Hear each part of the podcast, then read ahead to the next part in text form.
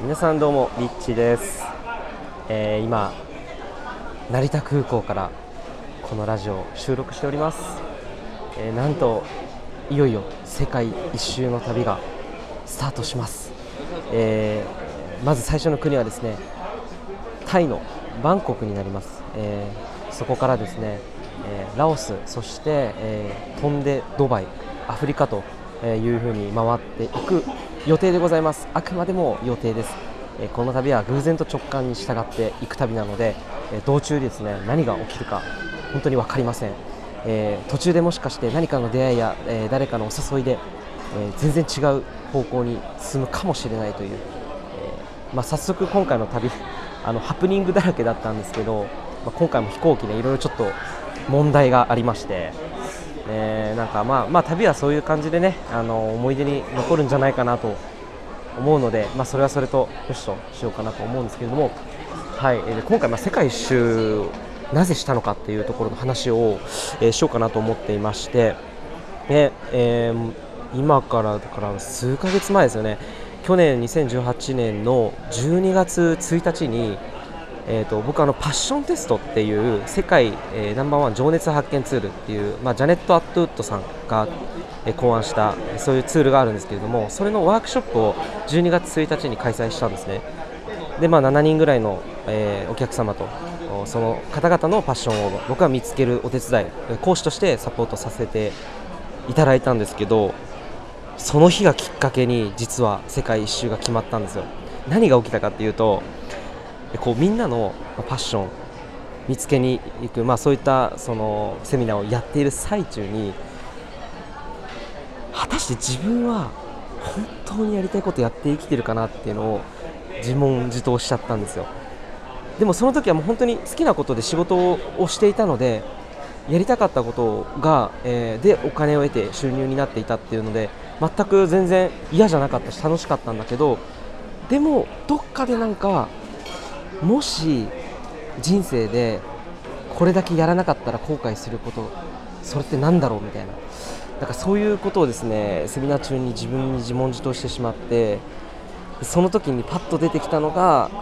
まあ、世界一周だったんですよ。そう。でそれでえじゃあもう世界一周やっぱりこれやるしかないなってもうじわじわじわじわ自分の中でね感じちゃっててでもいつやるんだろういつやるんだろうっていうのは実はここ数年間考えてたんですよ。うん。なかなかそのタイミングがつかめず行くって思って決めるのはあの簡単ですけどあのなかなかねその決断するまでに時間もかかってしまったという感じだったんですよね。で何が後押ししてくれたかというとこれも本当に不思議でその時にちょうどあの僕あの別のハイフライヤーズっていう、えー田中敦子さんというカメラマンの方が代表でやっている、えー成功についてのウェブインタビューマガジン。それのコーチングについてのライターとして記事を書かせてもらってるんですね。で12月手前にあのある、うんオリンピック・パラリンピックを目指している選手のインタビューをした時にちょうどその時にコーチの方もいらっしゃっていてでインタビューをしながら自分がインタビューしてる側なのになぜかコーチングをされてるような感覚になるようなそういうなんかこうインタビューの記事がものすごく面白かったんですよ。なんかこう自分の心もすっきりしちゃったというか。で僕その時にあこの人からコーチング受けたいなって思ってですぐに体験できませんかっていう形で聞いてみたらすぐにあいいですよっていうことででその初回の体験が実はそのセミナーをやった数日後だったんですよ。だからセミナー12月1日にやった時に人生でこれやんなかったら後悔することなんだろうって自問自答したらあ世界一周だってこう頭にこびりついたのを思い出してで、えーちょうどコーチングの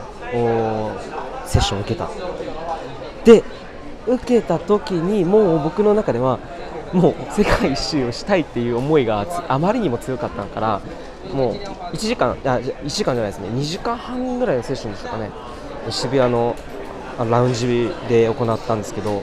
そのセッション初回から世界一周についての内容をやらあのやっていただいたんですよ。でこれもさすがコーチングってすごいなって思ったのはセッションの最後にそのコーチの方がですねじゃあリッチーさん旅出発しますか？ってこう言われましてもうその時にやべえと思って行くんか自分みたいな。なんかそんな感じでドキドキしながら怖いなって思いながらもちょっとワクワクみたいな。なんかそのセッションの最後はそんな感じになって。でそうなった時にパッて思いついたのが418っていう、まあ、数字がなんとなくこう感じて4月18日だと思って。でそれコーチにじゃあ4月18日に出発しますって言ってからこれがもう世界一周の旅のスタートだったんですでそこからもうじゃあどうしましょうかってなって、えー、まあ、今の、まあ、仕事コピーライターとしてのあの仕事をさせていただいているんですけど、まあ、そこの会社の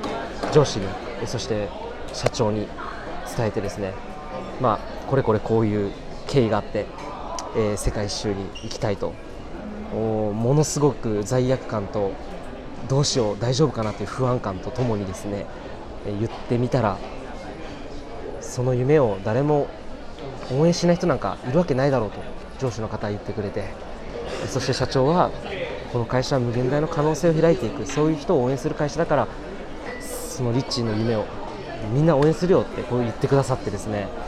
もう本当に心が救われました。よしと。じゃあもう世界一周よし行きますという感じで、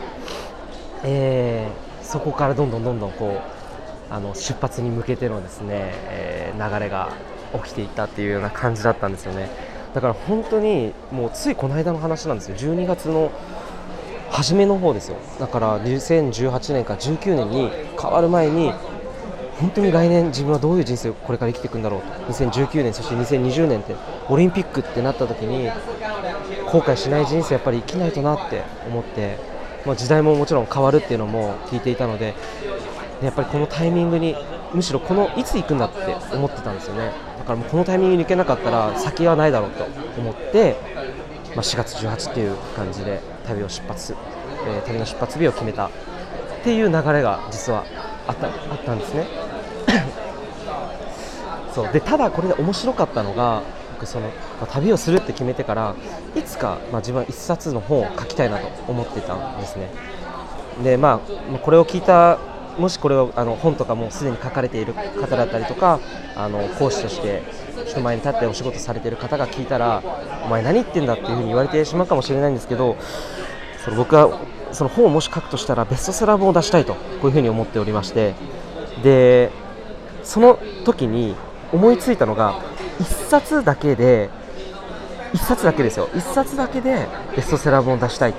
て思ったんですよ。じゃあベストセラー本1冊で出すとしたら何何本売れたらいいんだろうと思った時に100万部って思ったんですね。でその時ちょうどそのまあ広告でしんあの電車とか乗ると結構いろんな本の広告とかってあるじゃないですか。でそこにあのある出版社さんの広告があってでそこに100万部ってあってベストセラー大ベストセラーってこう書いてあったのであ1冊で100万部っていくんだっていうふうに思ってじゃあ1冊で100万部だって思ってでそしたら今度ある、えー、本田健さんというベストセラー作家の本田健さんの、えー、紹介でアラン・バーバラさんアラン・バーバラ・ビーズさんという、まあ、アメリカのですねあアメリカのオーストラリア出身の有名な本では、えー、地図が読めない女話を聞かない話を聞かない男地図が読めない女ちょっとタイトルがちょっとあやふやなんですけれども、まあ、ベストセラーを出した有名なあ講師でしてでその方々のセミナーが東京で行われたんで、行ったんですよ。でそしたらなんとそのアランさんたちが言ったのが私たちは夫婦で本を書いているんだけど、まあ、何千万部というベストセラーもベストセラー作家となりました。で私たちがやったことっていうのはたった一つだけなんです。でそれは何かっていうと本を出版する前に私たちは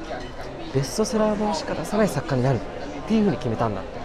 でみんなに聞かれたんだってどうやってお前らそんなに有名じゃないのにベストセラー本なんか出せるんだいってで聞かれた時に僕たちはそんなやり方なんか分かんないよって I don't know how って、まあ、こういうふうに答えてったっていう話を笑いながらこうされていてで僕その時に、まあ、席座っててアランさんとかバーバラさんあの顔を見ていて本当に正直にそういう話をされていてでもしそれが本当だったら本当面白いなって思ったんですよね。単純にやり方っていうのは重要じゃない。そして、えー、人間が重要視すべきことっていうのは何？What はあなたがどういうことをしたいか。これだけが重要なんだ。それがあなたたちの役割なんだってこう言ってたんですよ。じゃ